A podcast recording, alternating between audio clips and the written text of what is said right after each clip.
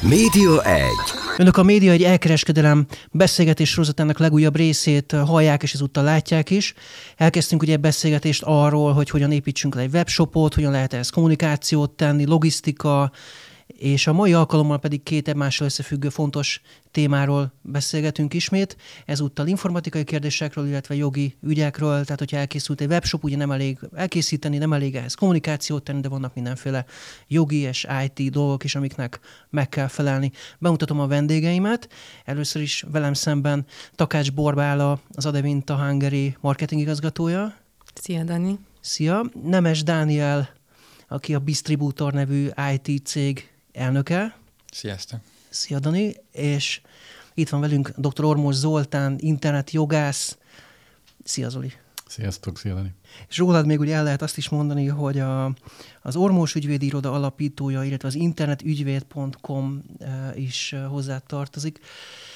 És miért még rátérnénk itt a beszélgetésünkre, egy fontos dolgot még elmondok, hogy egyébként a beszélgetésünket az Adevinta Hungary támogatja, a jófogás és a használt autó.hu oldalak üzemeltetőjéről beszélünk. Köszönjük szépen egyébként az Adevintának. És akkor az jogi résszel indítanánk. Egyáltalán, hogyha elkészül egy webshop, ráérünk, akkor még akkor megtervezni, akkor gondolkodni a jogi részén, vagy már ezt az elején el lehet kezdeni? Én azért a jogi feladatokat nem feltétlenül a, a, az ISF GDPR tengelybe helyezném el, vagy a webshoposok tipikusan mondják, hogy kell egy ISF, meg kell egy GDPR, körülbelül ilyesmi uh-huh. megjegyzések szoktak elhangzani. Gyakran a termékkör kialakításnál is fontos már a jogszabályi feltételekkel foglalkozni. Ez ugye természetesen specifikus, tehát kifejezetten az adott termékkörre vonatkozó szabályozás, hogy milyen címkézési, milyen kódolási szabályokkal lehet egy, mondjuk egy kozmetikai terméket behozni, vagy élelmiszereket, van hűtőlánc, stb. Tehát, hogy már felépíti az üzletet és az üzleti terv kialakításánál már a jogszabályok, a jogi háttér már itt bele tud szólni, és sokszor ez már a mit tudom, a második, harmadik fázisba jön elő, amikor már éppen tennék ki a, a weboldalt ki élesbe, és indulna az értékesítés, és akkor szól valaki, hogy de hát mit tudom én, a délkorából jött kozmetikai termékekről hiányzik az a CAP, vagy nem tudom, milyen jelölés. Tehát ez, ez sajnos a jogszabályok már itt kezdődnek, és hát ugye akkor a GDPR, ASF, hogy fogalmazunk ki, tehát az adatkezelési, adatvédelmi szabályok, általános szerződési feltételek, ezeket elég sablonizált megoldásokkal lehet már ma megszerezni. Ugye egyébként az e Commerce Hungary-nek is, ugye szakmai szervezetnek az alelnöke vagy, korábban elnöke is voltál, tehát biztos, hogy rálátsz arra, hogy ez mennyire gyakori, hogy mennyire készülnek föl jogi szempontból a webshopok, mielőtt indulnak. Igen, érdekes módon kömen kettős a dolog, mint minden. Tehát az, van egy alap hozzáállás, hogy az alapdolgokat azért lehozzák. Tehát az ott van. Tehát van egy valahonnan, vagy talált egy ASF-et az interneten, vagy megvette valahol, vagy magára készítetett egyet, meg ugyanez adatkezésben, ezek megvannak.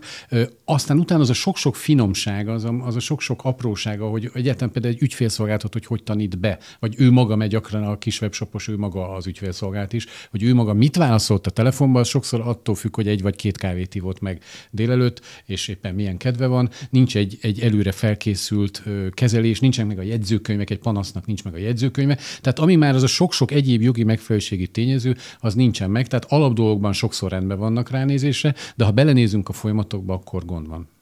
Egyébként ugye van ilyen felület is, ahol lehet gyakorlatilag automatikusan össze lehet legózni egy ilyen ASF-et, tehát csak meg kell adni az adatokat, és akkor ezen alapján elkészül egy ilyen PDF gyakorlatilag. Ezekkel kapcsolatban neked mi a tapasztalatod? Ezek mennyire megbízhatók, mennyire ajánlod ezeket? Igen, hát most nem akarom ezt elárulni, mi is készülünk hasonlóval, tehát mi magunk is jövünk ilyennel, ezért elég alaposan ismerem ezt a piacot, de volt holland partnerünk is, akinek dobozos ilyen termékét értékesítettük. Ezek rendkívül jó megoldások. Tehát arra nagyon jók, hogy tényleg, ahogy mondtad, pikpak össze lehet klikkelgetni egy általános szerződési feltételt, és az a fajta több százezeres kiadás, ami egy ügyvédnél várt rá szegény webshoposra, azt meg lehet úszni egy havi két-három ezer forintos tétellel, tehát gyakorlatilag egy minimális beruházással, és ez nagyon jó dolog, ezt jónak is tartom, ezek nagyon jó minőségűek, a szövegek is szerintem jók, alapszinten egy fogyasztói értékesítése jók. De természetesen szolgáltatásra már nem jók, tehát áru értékesítése, termékértékesítése jók, illetve ö, például csak fogyasztóval kapcsolatos ügyletekre jók, tehát azt sokan nem tudják, de üzleti kapcsolatokban, hogyha mondjuk dropshippingben van egyéb módon láncban árulnak egymásnak a kereskedők termékeket, vagy cégnek árulja ne Isten azt a végterméket, akkor már teljesen más feltételeket lehetne berakni. A sablonokban ilyen nincsen, mi ezen is fogunk dolgozni. Majd ugye a dropshippingről fogunk is külön beszélgetni egy kicsit később. Dani, hogyha kicsit téged is megszólítanálak közben, hogy informatikai szempontból szerinted mennyire készülnek föl a webáruházak, mielőtt belevágnak a, az egészbe, mennyire van ez átgondolva? Rettenetesen változó. Van, aki egyszerűen fog egy bármilyen programozót, akiről úgy gondolja, hogy meg tudja csinálni a webshopját, és akkor valahogy összetákoltatja vele. Szerintem ez tipikusan a legrosszabb megoldás szokott egyébként lenni. Akik egy picit jobban előre gondolkodnak, azok gyakran megveszik egy webshop boltból ezt a szolgáltatást. Legyen ez egy nagy nemzetközi webshop bolt, vagy akár egy helyi szereplő. Ezt ugye a régió több országában, vagy hát minden országban látjuk, hogy van néhány ilyen helyi erős szereplő. Ez mindenképpen sokkal jobb. Illetve, hogyha valaki valami nagyon komolyat akar fejleszteni, persze az egy nyilvánvalóan egy egyedi fejlesztés, de érdemes ott nagyon alaposan kiválasztani a fejlesztő céget.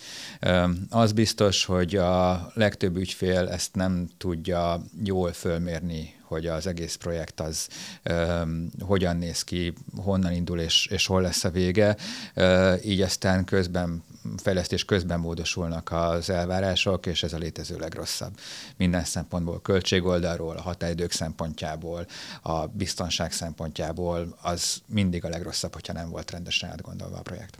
És akkor egyébként, hogyha most egy kicsit a jogra megint visszaugrok, mik a legtipikusabb problémák? Tehát amikor, amikor azt látod, hogy jönnek mindenféle bírságok, akkor mi a legjellemzőbb problémák? Igen, mert ugye az előzőekben beszélgettünk arról, hogy hogyan indítunk egy webshopot, és milyen jogi feltételek vannak hozzá, és milyen megoldások, lehetőségek vannak. Aztán ugye elindul az élet, tehát elindul az értékesítés, jön az első százvevő, első ezervevő, és aztán jön az első hatósági ellenőrzés, amikor vagy egyáltalán csak a honlapot nézik, a webshop ugye nagyon könnyen ellenőrizhető, hiszen beülök egy akármilyen hivatali helyiségbe, és akkor ott száz webshopot is meg tudok nézni egy hét alatt, és utána azt meg tudom nézni, hogy ott mi van. Amit látunk, legfontosabb problémák, készítettünk egy nagyon jó kiadványt, ezen most fogunk kirukkolni, ez nem ez így készültem, hogy ezt fogom mondani, de ez 52 hatósági határozatot elemzünk fogyasztóvédelmit, pont azzal a, a megközelítéssel, hogy ebből lehet a legjobban tanulni. Tehát, hogy mi, miért bírságolt az elmúlt két évben a fogyasztóvédelmi hatóság, a legnagyobb 52 ügyet vettük ki és elemeztük ki, ez ilyen egy fogjuk kiadni, de nem ezért, nem ez a lényeg, nem, ez nem a reklámhelye. A, a, amit ebben látunk, azért kiemelkednek a fogyasztóvédelmi ügyek. Ugye itt jó azért, hogy 500 ezer forintos maximális bírság van, ami azért nem tud tönkreverni egy webshopot azért, tehát a kicsiknek nagyon tud fájni, de még mindig nem az az összeg, az a több tízmilliós összeg, aminek mondjuk a kifizetése miatt be is kéne zárni a webshopot, de ezek viszont nagyon gyakoriak ezek az 500 ezer alatti fogyasztóvédelmi bírságok, és kezdve attól, hogy a, cég, a bejegyző cégbíróság neve nincs feltüntetve az ASF-ben, kezdve az ilyen apró kis minimális tájékoztatási hiányosságoktól, hát egészen odáig, hogy az elállásról mondjuk nem tájékoztatjuk a vevőt, vagy, vagy nincs, nem adunk elállást. Tehát jön egy vevő, és akkor azt mondjuk, hogy bocs, ne arra, ugye a üzletünkben nincs elállás, mert az asf ez van. Ez a tévhit, hogy mi van az asf ez amúgy is könnyen tartja magát a webshopoknál. Nem esik le mindenkinek, hogy ezek olyan kötelező, szigorú szabályok, amitől eltérni a fogyasztó hátrányára nem is lehet. Tehát ez, nem is mondhat le a fogyasztó sem? Hát a fogyasztó önként és dalolva lemondhat, de egy ASF-nél ugye életszerűen nem történik meg ez a szituáció, mert ő leszerződik, aztán majd esetleg a konkrét ügynél mondja azt, hogy hát jó, mégse küldöm vissza, nem kell vissza nekem a termék ára, tehát esetleg ott lemondhat a, a, a jogáról, de a szerződésben a jogáról a webshop nem tudja lemondatni a fogyasztót, ez a lényeg bizonyos termékek esetében sem? Tehát mondjuk ilyen kézműves dolgok, ahol ja, egyedi, persze, ugye, hát ezek... az a tizenvalahány kivétel megvan, ez hm, nagyon fontos, kivétel, tehát aha. ugye a személyre szabott termékek, a gyorsan romló termékek, higiéniai szempontból vissza nem küldhető termékek, ezeknél értelmszerűen van elállásnak a megtagadása a webshop oldaláról. De most egy normál termékről beszélünk, mondjuk beszéljünk egy, tudom, egy játékmozdonyról, amit vettem a gyereknek, azt nem lehet visszaküld, vagy nem lehet megtagadni a visszaküldést a, a webshopnak. Ami viszont mostanában kezd nagyon nagyon beütni, és a nagyobb webshopokat kezdi jelentősen érinteni, ez a versenyhivatali eljárások. Hm. Tehát több fronton is támadja a webshopokat, a, támadja, vizsgálja és bírságolja a webshopokat a gazdasági versenyhivatal. Az egyik ez az árfeltüntetési, akciózási szabályok tematikája. Tehát itt... Ez a trükközés, hogy kiírjuk, hogy leértékeltük, és aztán Igen, de itt nem is feltétlenül az árfeltüntetés, tehát az, amikor hamisan tájékoztatok valamilyen akcióról, az árfeltüntetés magát konkrétan ez, amit most mondasz, ugye ezt a fogyasztóvédelmi hatóság hatáskörébe tartozik, az általános árfeltüntetési tisztességes piaci magatartáshoz fűződő kötelezettségek tekintetében a versenyhivatalbíságot, és érdekes módon most kettő nagy ügy is volt az árkartelezés. Tehát az, hogy a, egy csatornában megpróbálják a nagykereskedők, vagy maguk a gyártók a kiskereskedelmi végső árat kikényszeríteni, kikényszerítetni az egész csatornában a szereplőkkel, és ebben elég komoly nagy 30, illetve 100 milliós bírságokat is szabott ki most a versenyhivatal. Tehát hivatalos tájékoztatásban föl van a Kázi ügy, illetve egy másik nagy ügyben. Ez is újja a webshopoknak, és nagyon néznek, hogy akkor ez most hogy van, hogy ezért is lehet bírságolni. Azt hitték, hogy ezek szerződéses alapon vállalható kötelezettségek, hogy mindenki tartja mondjuk a nagy kerár plusz 20%-os vagy 10%-os árat, de ez most nem így van, ennek a világnak vége van, úgy néz ki, hogy a versenyhivatal ezt nagyon komolyan veszi. Uh-huh. Most ez jogi is, meg informatikai kérdés is, hogy mi van akkor például, hogyha ha leáll egy webshop, nem tud teljesíteni, ugye ez lehet egy informatikai probléma miatt, egy feltört webshop, vagy hasonló, hogy ilyenkor lehet például kártérítést kérni? Ilyenkor baj van. Uh, attól függ, hogy melyik oldalról, tehát hogyha mondjuk én egy webshop tulajdonos vagyok, és egy szolgáltatótól veszem igénybe ezt a szolgáltatást, és a szolgáltató leáll, vélhetően nem csak az én webshopom, hanem az ott lévő több száz, több ezer, vagy akár még több webshop egyszerre fog leállni, akkor ez nyilván attól függ, hogy milyen kártérítésre vagyok jogosult, hogy milyen szerződésem van ezzel a szolgáltatóval. De valóban ezek olyan kérdések, amikre érdemes odafigyelni, különösen mondjuk egy Black Friday-es vagy karácsonyi időszakban, hogyha leáll a webshopom, akkor az nyilván egy nagyon komoly üzleti kárt jelent. Tehát sokszor szokták a biztonságot összetéveszteni a betörés biztonsággal, ami ugye elsősorban itt mondjuk az ügyféladatoknak a biztonságát jelenti, vagy mondjuk a termékek árainak a biztonságát, hiszen az is egyfajta módszere a támadóknak, hogy leértékelik egyszerűen azokat a termékeket, amik megtetszenek, és utána megvásárolják a kedvező báron. Megják az árat egy kis... Igen, igen, igen. Ez, ez, ez egy létező, nem túl gyakori, de mégis csak létező támadási forma. De amikor biztonságról beszélünk, akkor mindenkinek ez szokott beugrani, és az üzembiztonság biztonsággal nagyon kevesen foglalkoznak, pedig az legalább akkor károkat tud okozni, hogyha ott vannak gondok. És ez jogi oldalról egyébként, hogy például történik egy ilyen, hogy valaki átírta az árat, és amikor én rámegyek az oldalra, egy repülőjegyet mondjuk olcsó meg tudok így nagyon-nagyon olcsó meg tudom venni, akkor köteles teljesíteni a szolgáltató ezt az árat? Igen, hát ez különben az ASF-ik is most már kezelik, tehát amiket említettünk, vannak ezek a sablonizált megoldások, illetve már a, a jobb ügyvédeknek az ASF-ében azért ezek a ö, témák benne vannak, tehát a hibás ö, árfeltüntetés, vagy nulla forintos árnak is szokták hívni ezt a problémát, mert olyan hibák is vannak, hogy nulla forintért árulnak valamit, de ilyen is van, hogy mondjuk 10 forintra le van árazva valamilyen termék. Itt ugye az az érdekes, és ezt most már kezdi pont az e-commerce a fellépése kapcsán kezdi a ügyészség is elfogadni azt az álláspontot, hogy hogy azért egy webshopban úgy jön létre az ügylet, hogy a webshop ő egy nem az ajánlatát teszi ki a webshopra, hanem egy ajánlatételi felhívást tesz ki. És az ajánlatételi felhívásra küld a vevő egy ajánlatot, tehát a fogyasztó, és a webshop azt fogadja el. Tehát magyarul neki van egy meghatározott ideje, hogy ezt az ajánlatot elfogadja. Ha nem fogadja el, akkor szerződés nem jön létre. Tehát nem arról van szó, hogy ki van téve a weboldalra egy hibás áru termék, és akkor én azt egy klikkeléssel elfogadtam, azzal létrejött az ügylet, és ez, ezt a fajta három ö, részből álló pingpong meccsnek hívjuk, ahogy ez kialakul így a szerződés. Ez, ezzel kapcsolatos elméletünket, illetve hát ez nem csak a mi elméletünk, az Európai Unió is, illetve a Magyar Bíróság is sokszor ezt vallják. Ezt most már úgy néz ki, az ügyészség kezdi magának vallani, és nem mondja azt a webshopoknak, hogy ilyenkor létrejött az ügylet, és tessék teljesíteni. Tehát ez az egyik nagy eredménye például az e-commerce engenek, hogy ezt a jogi meccset azért megnyerte, és most már az ügyészség is ezt elfogadja. Azaz van itt egy ideje a webshopnak arra, hogy ne lépjen bele az ügyletbe. Ha netán tévesen belelépett az ügyletbe, tehát magyarul mégiscsak valaki vasárnap délután nem figyelt és rányomott arra, hogy ez oké, okay, mindjárt szállítjuk 10 forintért a mosógépet, akkor Annyi van, hogy meg kell próbálni feltűnő értékaránytalanság, illetve egyéb polgári jogi úton megtámadni ezt az ügyletet, de akkor már egy létrejött szerződésnek a megtámadásáról van szó. Van egy százalék, hogy mondjuk ez, ez már aránytalan, hogyha nem tudom, 80 százalékkal olcsóbb, az már aránytalan mi az a mérték, ami... ami... Igen, az eltén ezt úgy tanították, hogy 33%-tól úgy kezd megállni, de 50% fölötti különbségnél már biztos. Tehát, hogyha ez, az, ez, az, ez a különbség, akkor, akkor ez megvan. És hogyha leáll az oldal, meg leáll a webshop, ugye akkor késedelmes szállítás is lehetséges, sőt ugye mostanában elég gyakori az alkatrészhiány, az ellátási gondok, főleg ugye itt a Covid-ra gondolok, ami ezt okozta, de ugye mostanában is a, a háborús helyzet miatt, tehát hogy ilyen helyzetben, ha késedelmes a, a szállítás, akkor van-e valami kártérítési lehetőség? Hát ez egy érdekes dolog a késedelmes szállítás témája, hiszen a fogyasztói szerződésekben, most ezt nézzük a webshop és a fogyasztó relációt, ott van a PTK-nak egy olyan előírása, hogy 30 napon belül szállítani kell. Akkor sincs vége a világnak, ha eltelt ez a 30 nap, hiszen utána póthatáridőt tűzhet a, a fogyasztó, és mondhatja azt, hogy akkor még 30 napon belül szállítsa, vagy elállhat.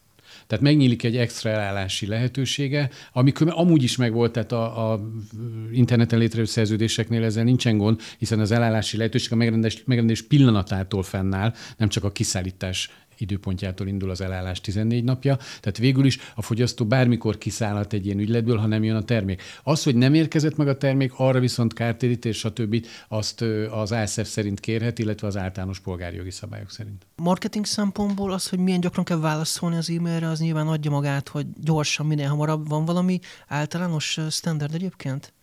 Ilyen standardekről uh, amúgy nem tudok, de az biztos, hogy azt az időt, ami alatt próbálunk reagálni megkeresésekre, azt folyamatosan igyekszünk csökkenteni. Ezt azért nehéz állandó sztenderdek között tartani, már csak azért is, mert ugye nem egyenletes a terhelés, nem feltétlenül csak az értékesítéssel kapcsolatban jelentkeznek fogyasztók, hanem akár olyan témákkal kapcsolatban is, amikről majd később beszélni fogunk, és ugye az értékesítésünk sem teljesen egységes, vagy egyenletes a, a, a hónapok során, úgyhogy ezt igyekszünk egy valamilyen limitben tartani, de maximum egy napon belül válaszolni minden olyan megkeresésre, ami, ami felhasználó igény kielégítéssel kapcsolatos. És különben erre van valamilyen jogi előírás, hogyha egy webshop kap egy e-mailt kérdést, akkor milyen gyakran kell, milyen gyorsan kell válaszolni? Hát most ugye a ügyfélszolgáltal kapcsolatos ilyen minek hívják ezeket response time-nak, vagy minek ezek a válaszidők, vagy ilyen törvényi előírás nincsen. Tehát ha valamilyen fogyasztóvédelmi ügyben vagyunk benne, tehát egy panaszról van szó, tehát nem egy normál érdeklődésről van szó, akkor ott megvannak a határidők, tehát hogy ott a panaszról jegyzőkönyvet kell felvenni, megvan, hogy három, illetve öt napon belül kell válaszolni, tehát ott megvannak a különböző ilyen szabályok a súlyosságtól függően. Egy normál ügyfélszolgálti érdeklődés esetén ilyen nincsen, gondolom erre vonatkozott a kérdés. Ja, így van, igen. Hm. És ha már e-mailről beszélünk, ugye hírlevélindítás is gyakori, ugye ez marketingben gyakran alkalmazott eszköz. Jogilag, hogyha egy webshop szeretne egy, egy hírlevelet indítani, akkor mik ennek a feltételei? Hát ez egy nagyon forró pite különben, tehát a, a, a, vagy hát forró volt még mindig azért, még mindig van egy kis hőmérséklete, hiszen, hiszen a GDPR behozott egy új szabályozást. Ugye a magyar gazdasági reklámtevékenységről szóló törvénynek a hatodik paragrafus elsőbe, ez kívülről tudom, mert ugye ez már perbe is volt, ez a rendelkezése kimondja, hogy kifejezetten előzetes hozzájáruláshoz kötött a reklám célú üzenetek, elektronikus üzenetek küldése. Ugye ez a kivétel a postai levél, tehát hogy ott a, a, az úgynevezett hagyományos postai levélre ez nem vonatkozik. Tehát magyarul opt-in rendszer van, ugye ez már régi dal. Ez, meg is tanultunk ezzel együtt, és erre ráúszott így a GDPR, ugye, ami adatkezési szempontból közelíti meg, és mondja azt, hogy ilyen típusú adatokat lehet kezelni jogos érdek jogalapon is. A jogos érdek az egy ilyen Jolly Joker jogalap, az azt jelenti, hogy meg tudom indokolni, hogy nekem ez egy jogos érdekem, ez egy legitim érdekem, ugye jobb is szó, a legitim szó, tehát egy alátámasztott érdekem, nem joghoz fűződő érdekem, ez egy alapos, indokolható érdekem, hogy ezt megcsináljam, és ehhez képest az az érdek sérelem, amit emiatt elszenved a szegény érintett, az már nem olyan nagy szintű, mint az én előnyom, ami ehhez fűződik, tehát ezt lehet csinálni. Erre ez a Jolly Joker különben az adatkezésben jogos érdekre építenek föl, vagy kell is fölépíteni sok adatkezelést. És előjött ez a jogos érdek adatkezés, kifejezetten preambulumnak a 47. cikke a GDPR-ben kimondja, hogy Például a közvetlen üzletszerzési célral kiküldött elektronikus hírlevél, elektronikus levél az ide tartozik, tehát magyarul elkezdték ezt az F pontra helyezett, tehát a hozás helyett, a jogos érdekre helyezett hírlevélkezelést megcsinálni. És ez nagyon sok cég el is kezdte bevezetni, aki kicsit is bátrabb volt, az mondta azt, hogy tiltakozni itt is lehet, tehát hogyha tiltakozik az érintett, akkor ugyanúgy törölnöm kell a listáról.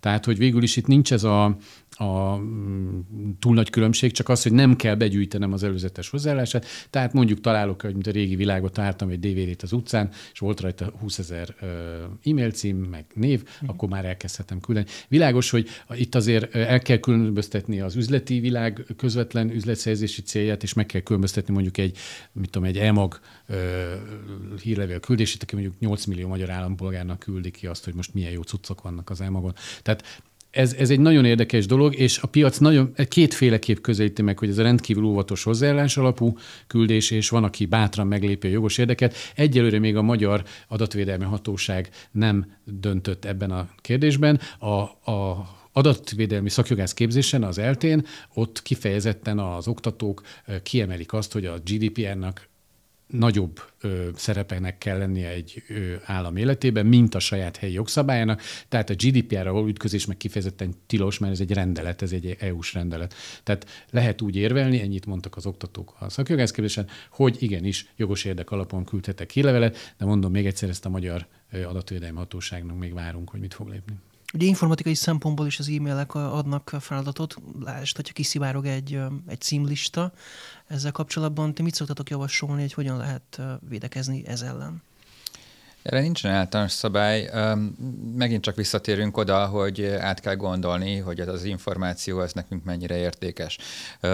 Milyen jogi, vagy üzleti, vagy jogi és üzleti kárunk származik abból, hogyha ehhez jogosulatlanok hozzáférnek, és általában, amikor biztonságot építünk, akkor ezekhez a költségekhez kell viszonyítani a védelmet. Azt szoktuk mondani, hogyha a támadó számára egy információ megszerzése vagy módosítása az legalább egy nagyságrendel többe kerül, mint maga az információ értéke, akkor biztonságban vagyunk, hiszen hogyha nagyjából legalább helyesen méri fel a támadó azt, hogy mibe fog neki kerülni ahhoz az információhoz hozzáférni, és hogy az az ő számára utána mit fog érni, akkor be fogja látni, hogyha van egy nagyságrendi különbség, akkor neki ezt nem éri meg megcsinálni. Aztán persze nyilván egy jó kérdés, hogy mindenki jól mérte el föl ezeket a számokat, plusz, hogy a védelmi rendszerünk valóban nyújtanak-e akkora védelmet, hogy, hogy ez a nagyságrendi különbség ténylegesen meg is van, nem csak a tervekben. De mindenképpen az a feladat, hogy valahogy valamilyen módon arányosítsuk a védendő értéket a védelemre fordított eszköztárral, de ez igazából onlineban sem egy olyan nagy újdonság. Ez a, hogyha valakinek van egy hagyományos boltja, ugyanúgy költ a biztonságra, a pénzszállítástól kezdve a riasztórendszereken, kamerarendszereken át az élőerős védelemig. Nagyon sokféle védelmi eszközt alkalmaz nyilván mindenki egyszerűen tudomásul kell venni, hogy ez online sem működik máshogy koncepciójában, nyilván az eszközökben igen, hiszen élőres védelmet online nem fogunk alkalmazni vélhetően, mert annak viszonylag kevés értelme van, viszont használunk olyan műszaki eszközöket, amik viszont a hagyományos életben nem jelennek meg, de, de ez nem egy koncepcióváltás, csak az eszközök változnak. Tartunk egy pici kis szünetet, és aztán rögtön jövünk vissza vendégeimmel, és jogi, illetve informatikai kérdésekkel folytatjuk az elkereskedelem perceket. Folytatjuk a Média Egyet vendégeimmel, elkereskedelem témakörtábra is, és ugye ott tartottunk az előbb, hogy e-mailek, stb. És ugye ehhez szorosan kötődik az is, hogy nyereményjátékok, ugye gyakran vannak a webshopokban nyereményjátékok meghirdetve. Ennek a szabályairól Zoli mondanál le pár szót? Hát sok szabálya van ennek. Egyrészt ugye van egy adatkezelési vonulata, Másrészt van egy szabályzatot kell létrehozni, tehát kell egy nyereményjáték szabályzat. Ez nem egy túl nagy történet, csak szépen le kell írni, hogy hogyan sorsulunk, mit sorsulunk, ki nem vehet részt a játékba, stb. stb. És ugye alapvetően csak sima promóciós játékról van szó, tehát hogy semmi más, tehát nem ad tétet senki, tehát nem egy olyan nyereményjátékról van szó, ahol valamilyen vagyoni... Nem kell befizetni? Igen, valami, vagy bármilyen vagyoni, igen, vagy bármilyen vagyoni ö, értékkel bíró dologgal kell játszani, ö, hanem csak pusztán valamilyen vásárlás, vagy valami szolgáltatás igénybevétele, tehát egy alapvetően csak sima promóciós játékról van szó, akkor olyan túl sok feladatunk nincs is, tehát ilyenkor tévhit az, hogy közjegyzőt kell hozni, meg nem tudom, mit kell csinálni. Az a lényeg, hogy azért az normál szabályok meg legyenek hirdetve, illetve az adatkezelési szabályok egyértelműek legyenek, hogy ki az adatkezelő, meddig kezel az adatot, milyen típus adatot kezel, és nagyon fontos, hogy ne keveredjen itt össze ez a hírlevél történet, hogyha hozzájárulás alapú elméletet valljuk, akkor természetesen arra is figyelni kell, hogy maga a nyereményjátékban való részvétel, az nem jelenti azt, hogy önök automatikusan hírlevelet küldhetek. Aztán erre vannak okosabb megoldások, lehet azt mondani, hogy aki a hírlevél, a hírlevél feliratkozóink között azoknak lehet játszani. És az már rendben van akkor úgy. Hát ugye megfogalmazás kérdése, tehát ez mint az életben sok minden, tehát nem mindegy, hogy hogy közlünk valamit, hogyan logikailag melyik halmaz van előrébb, és utána melyik halmaz annak a részhalmaza, hogyha megfordítjuk, akkor igen, ez jó lehet. Ezt az adatvédelmi hatóság is elismeri. És akkor videóval kell dokumentálni ezt a sorsolást, ahogy egy, gondolom, egy szoftverrel végzik a, a sorsolást, vagy egyszerűen az is jó, hogyha kiúzzák egy, egy kalapból, és ezt megörökítik? Ezek ö, akkor vannak, hogyha ö, olyan ö, ajándéksorsolásnak minősítjük, amiben valamilyen ö, tétet, stb. kell tenni. Egy sima promóciós ö, dolognál nincsen ilyen fajta kötelezettségünk. Világos, hogy tegyük meg, tehát a magunk érdekében is tegyük meg azokat az óvintézkedéseket, amelyeket észszerűnek tartunk, és, és normálisnak, de nem kell ilyen ekkora feneket keríteni e köré, tehát ezért ez nem a, a közjegyző és az ilyen videózott sorsolás kérdés. Világos, hogy előbb-utóbb elterjed a híre, hogyha valaki állandóan bugis ilyen sorsolásokat csinál, saját érdekünk is, hogy valamilyen komolyságot adjunk a dolognak, és önszorgalomból persze hívhatunk akár két közjegyzőt is, semmi akadálya nincsen. Ugye az is elő szokott fordulni, hogy lelopják a webshopról a termékfotókat, az adatlapokat, megsporolják maguknak a munkát, a nehéz munkát egyes webshopok erre jogilag és informatikailag milyen megoldások, válaszok vannak? Hát nem tudom, lehet próbálkozni három közjegyzővel esetleg. de nem biztos, hogy ez segít. Persze lehet nehezíteni a böngészőben, a, hogy, a, hogy, hogy manuálisan valaki mondjuk a jobb gombot ne tudja lenyomni, vagy akkor ne jöjjön fel az a menü, amivel le tudja menteni a képet, de nyilván aki szakértő, hogyha a ügyfélnek a böngészőjében egyébként ez a kép megjelenik, akkor akkor, akkor le tudja menteni e, valamilyen módon. E, sokkal inkább ez arra szokott vonatkozni, hogy tömegesen ne lehessen ezt megtenni egy teljes szortimentet ne lehessen a webshopról ö, lemásolni, és arra viszont már vannak informatikai eszközök. Nyilván a nap végén oda tudjuk ezt visszavezetni, hogy ez, ez a jelenség mitől válik tömegessé, hogy egy automata, aminek nagyon hasonló viselkedése van minden egyes oldalon, és nagyon gyorsan dolgozik, azt tudjuk fölismerni, majd kizárni, és igen, valóban erre már vannak eszközök, de például ez is előnye néhány webshop szolgáltatónak, hogy adnak már alapból beépítetten ilyesmi védelmet is. Néhány próbálkozás után, amit nyilván kivéthetetlen, hogy az első néhány tucatot vagy néhány száz terméket lementse az automata, de utána leállítja ezt a folyamatot, a támadó megkezdheti újra, és egy macska-egér játék végén hát nagyon sok közjegyzővel fogunk majd szemben állni. Meg, meg Dani, még van, technikailag van ilyen is, nem, hogy a valami hash, vagy nem tudom, amikor már, már megtörtént a másolás, és kirakta a sátollára, akkor lehet ezt uh, szoftveresen is figyelni, ugye? Valóban, uh, tehát vízjelezni lehet ezeket a képeket esetleg, vannak a látható vízjelek, nyilván ez a felhasználó élményt rontja, viszont vizuálisan nagyon gyorsan felismerhetővé teszi, hogyha egy ilyen lopás történt.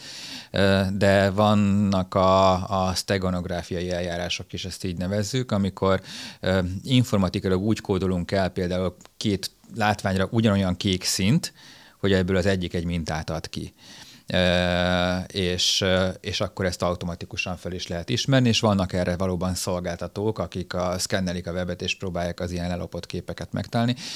Persze ez se tökéletes, mert ha támadó kellően szofisztikált, akkor ő maga fogja és újra kódolja, és, és, és az a kék az, mivel vizuálisan egyforma kék, ezért utána informatikailag is azonos kékké fog válni, és, és akkor pedig nem találják meg. Ez nyilván felkészültség kérdés, és visszajutottunk oda, hogy mennyit érdemes költeni az ilyen jellegű védelemre.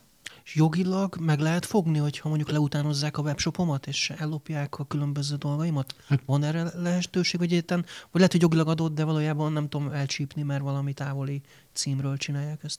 Hát igen, tehát azért az mindig azzal kell dolgozni, hogy megvan az elkövető, vagy, vagy meg ha meg lenne az elkövető, akkor mi van, mert ugye az, hogy most valamit nem lehet bebizonyítani, vagy nem lehet az elkövetőt megtalálni, ez is két különböző dolog, meg az is, hogy, hogy egyáltalán elméleti síkon ez egy jogsértés, ez biztos. Tehát szerzőjogi jogsértés van a képeknél, a, ter, a kép, a termékleírásoknál, esetleg videók vannak, maguk a szövegek, a blogszövegek, stb. azok is szerzőjogi védelmet állnak.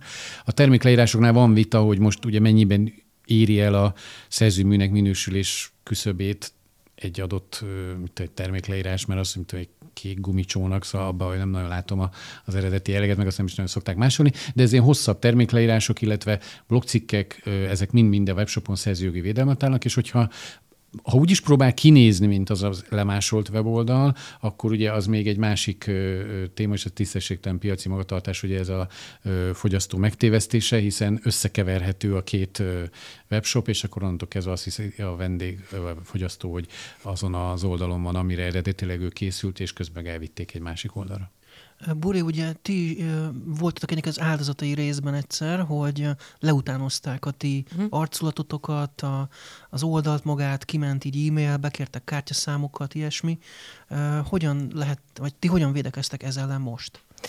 Hát ennek nem is egyszer voltunk az áldozatai, és ugye az áldozatai azok egyrészt mi vagyunk, vagy legalábbis a, a márkánk, vagy a felületeink, illetve az ő hírnevük, vagy akár a, a bizalom feléjük. A másik oldalon viszont az áldozatok nyilván azok, akik éppen azon az oldalon tartózkodnak és bedőlnek ezeknek a, az adathalász kísérleteknek. Itt ugye arról van szó, hogy valaki különböző módszerekkel illetéktelenül próbál hozzájutni olyan személyes adatokhoz, amivel vagy azonnal, vagy a későbbiek során képes kárt okozni annak a felhasználónak, aki ebbe a hálóba bekerült.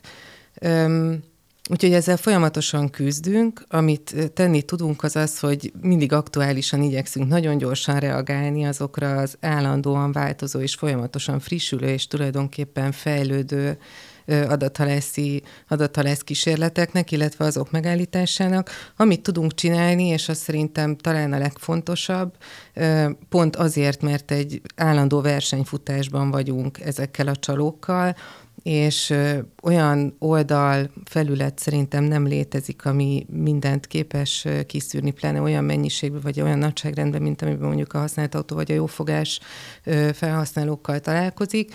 Úgyhogy szerintem a legfontosabb, ennek nyilván ugye három oldala van, az egyik az, amit mi meg tudunk tenni felületként, a másik az, amit a törvényhozás, vagy éppen a, a, a rendőrség tud ezzel az ügyel kezdeni, ügyészség, rendőrség tud ezzel kezdeni, és a legfontosabb a harmadik, amin, amin igazából a legtöbbet ö, dolgozunk, és a, a legtöbbet segíthet ezen a, az ügyön, vagy ezekben a kérdésekben, az, az a fajta edukáció, amikor konkrétan azokkal, azokat próbáljuk tanítani, és azoknak a figyelmét ráirányítani ezekre a kísérletekre, illetve ezeknek az észrevételére, akik utána elsősorban a kárvalótjai lesznek ezeknek a, az adatcsalásoknak.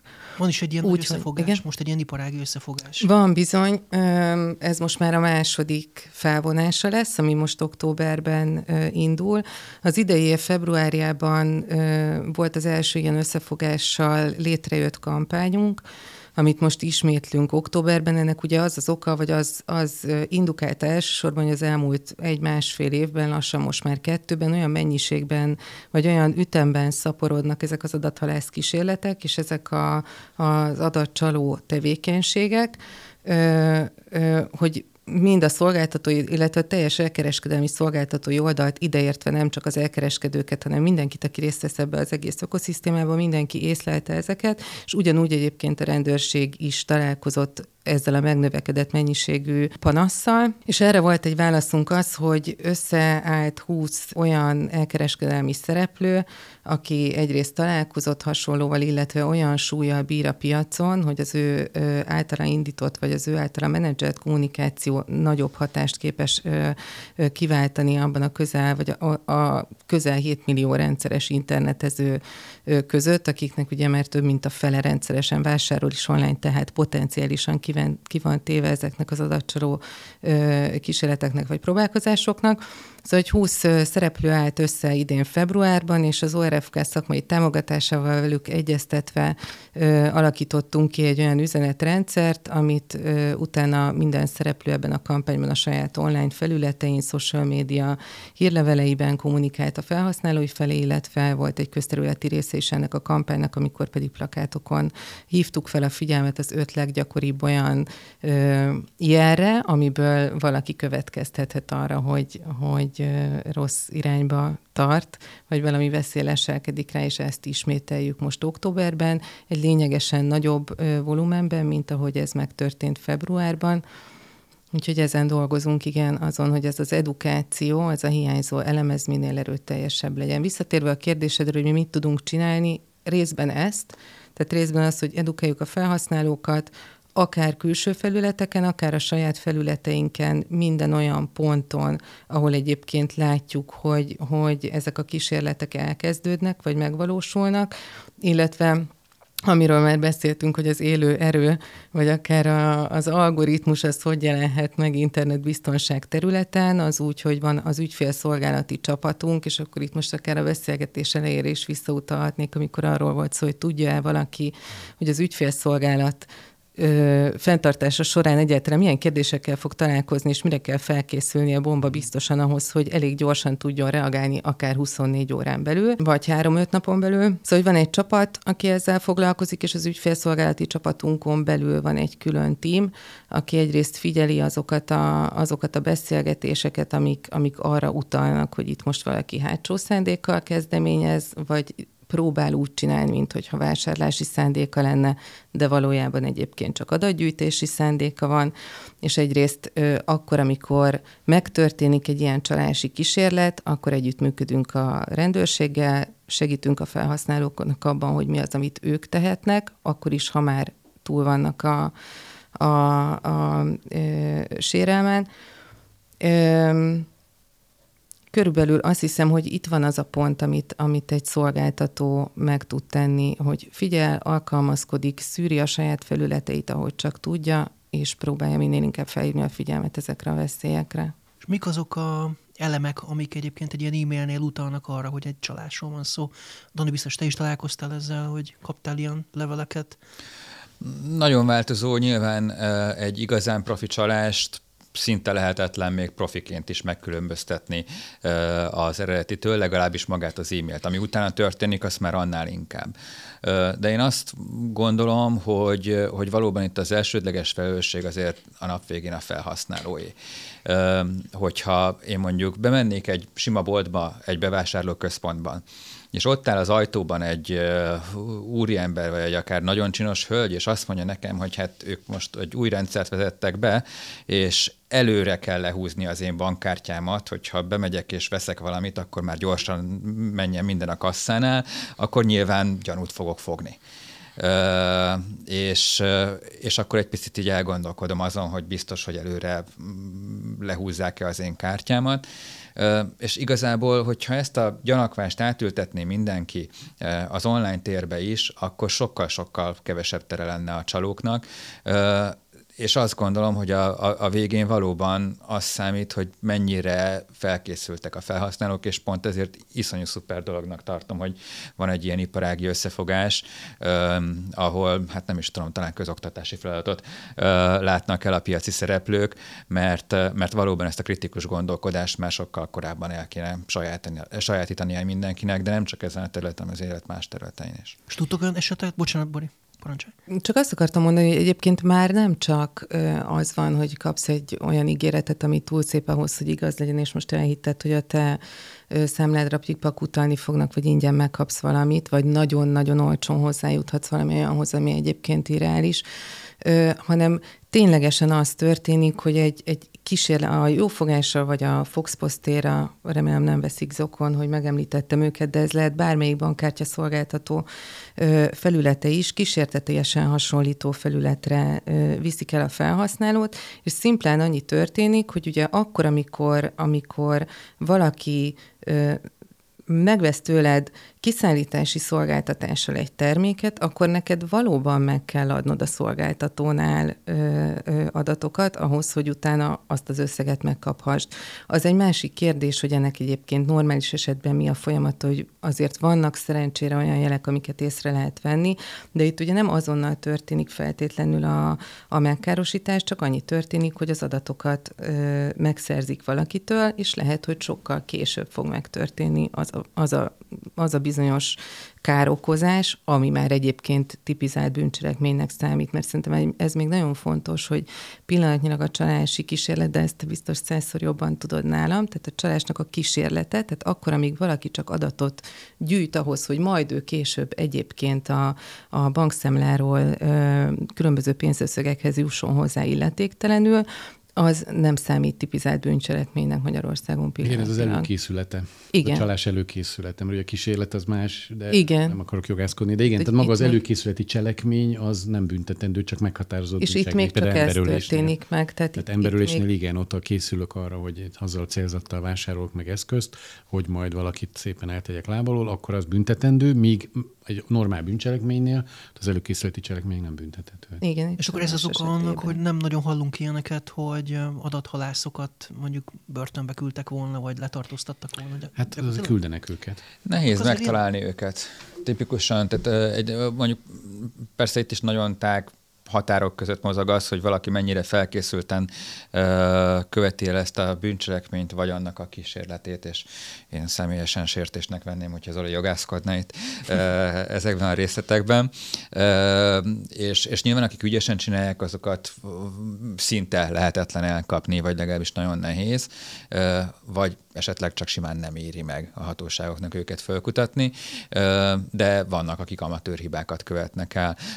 De pontosan ugye így vannak valóban nagyon kifinomult adathalásztámadások is, és vannak nagyon egyszerűek. Például biztos mindenki kapott már ilyen nigériának nevezett szkemet, amikor ilyen, hát egy Google fordítónál is rosszabb magyarsággal érkezik a jó hír, hogy kihagyta éppen ránk a sok százmillió forintos vagyonát ennek például oka van, hogy miért ilyen rettenetesen rossz magyarsággal érkeznek ezek a levelek, ugyanis ott egy olyan célcsoportra lőnek a támadók, akik, hát, hogy mondjam, nem túl képzettek.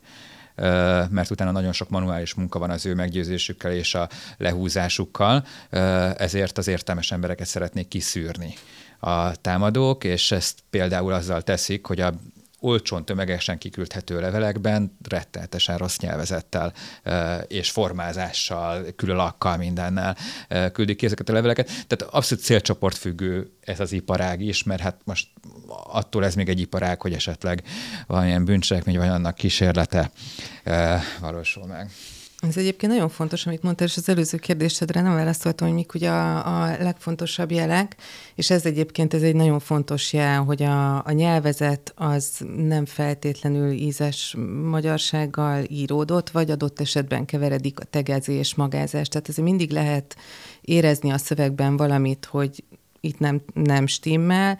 Valamilyen furcsa linket azért meg lehet találni ebben a leírásban, még akkor is, hogyha az oldal vagy az üzenet egyébként úgy néz ki, mint hogyha egy nagy piaci szereplőnek a, a biztonságos oldala lenne, úgyhogy ezekre azért érdemes figyelni, és ezek jól ö, láthatóak és tetten érhetőek is. A, azzal kapcsolatban meg, hogy ö, mm, el lehet-e kapni ezeket a csalókat, elképesztően fontos, hogy az, aki ezzel találkozik, az azonnal jelezze. Nekünk most a, a, a kampányon belül azon kívül, hogy elmondjuk, hogy milyen jelekre érdemes figyelni, az is egy nagyon kiemelt elem, hogy jelentkezzenek az ügyfélszolgálatnál. Az ügyfélszolgálatunk az azonnal kapcsolatba lép egyébként a rendőrséggel, és minél korábban jut a rendőrséghez is egy jelzés egy csalással kapcsolatban, akár képernyőmentésekkel együtt, annál gyorsabban tudnak rá reagálni, és annál nagyobb az esélye annak, hogy egyébként utána tudnak menni a, a kiinduló pontjának is egy ilyen csalásnak. Hát kedves vendégeim, köszönöm szépen, hogy bejöttetek ide a Média egybe, ennyi fért a mai adásba. Szerintem még rengeteg mindenről tudnánk beszélgetni ennek kapcsán, akár a jogi, akár az informatikai részt illetően. A hallgatóknak, nézőknek elmondom, hogy visszahallgatható az adás és visszanézhető az adás YouTube-ról, media1.hu-ról, webcast.hu-ról, Spotify-ról, iTunes-ról, és 11 rádió is megismétli ezt a beszélgetést. Köszönöm a megtisztelő figyelmüket. Még egy dolog a végére, hogy a, a média egy elkereskedelem beszélgetéseinek támogatója az Adevinta Hungary, a Jófogás és a használt autó.hu oldalak üzemeltetője. Köszönjük szépen!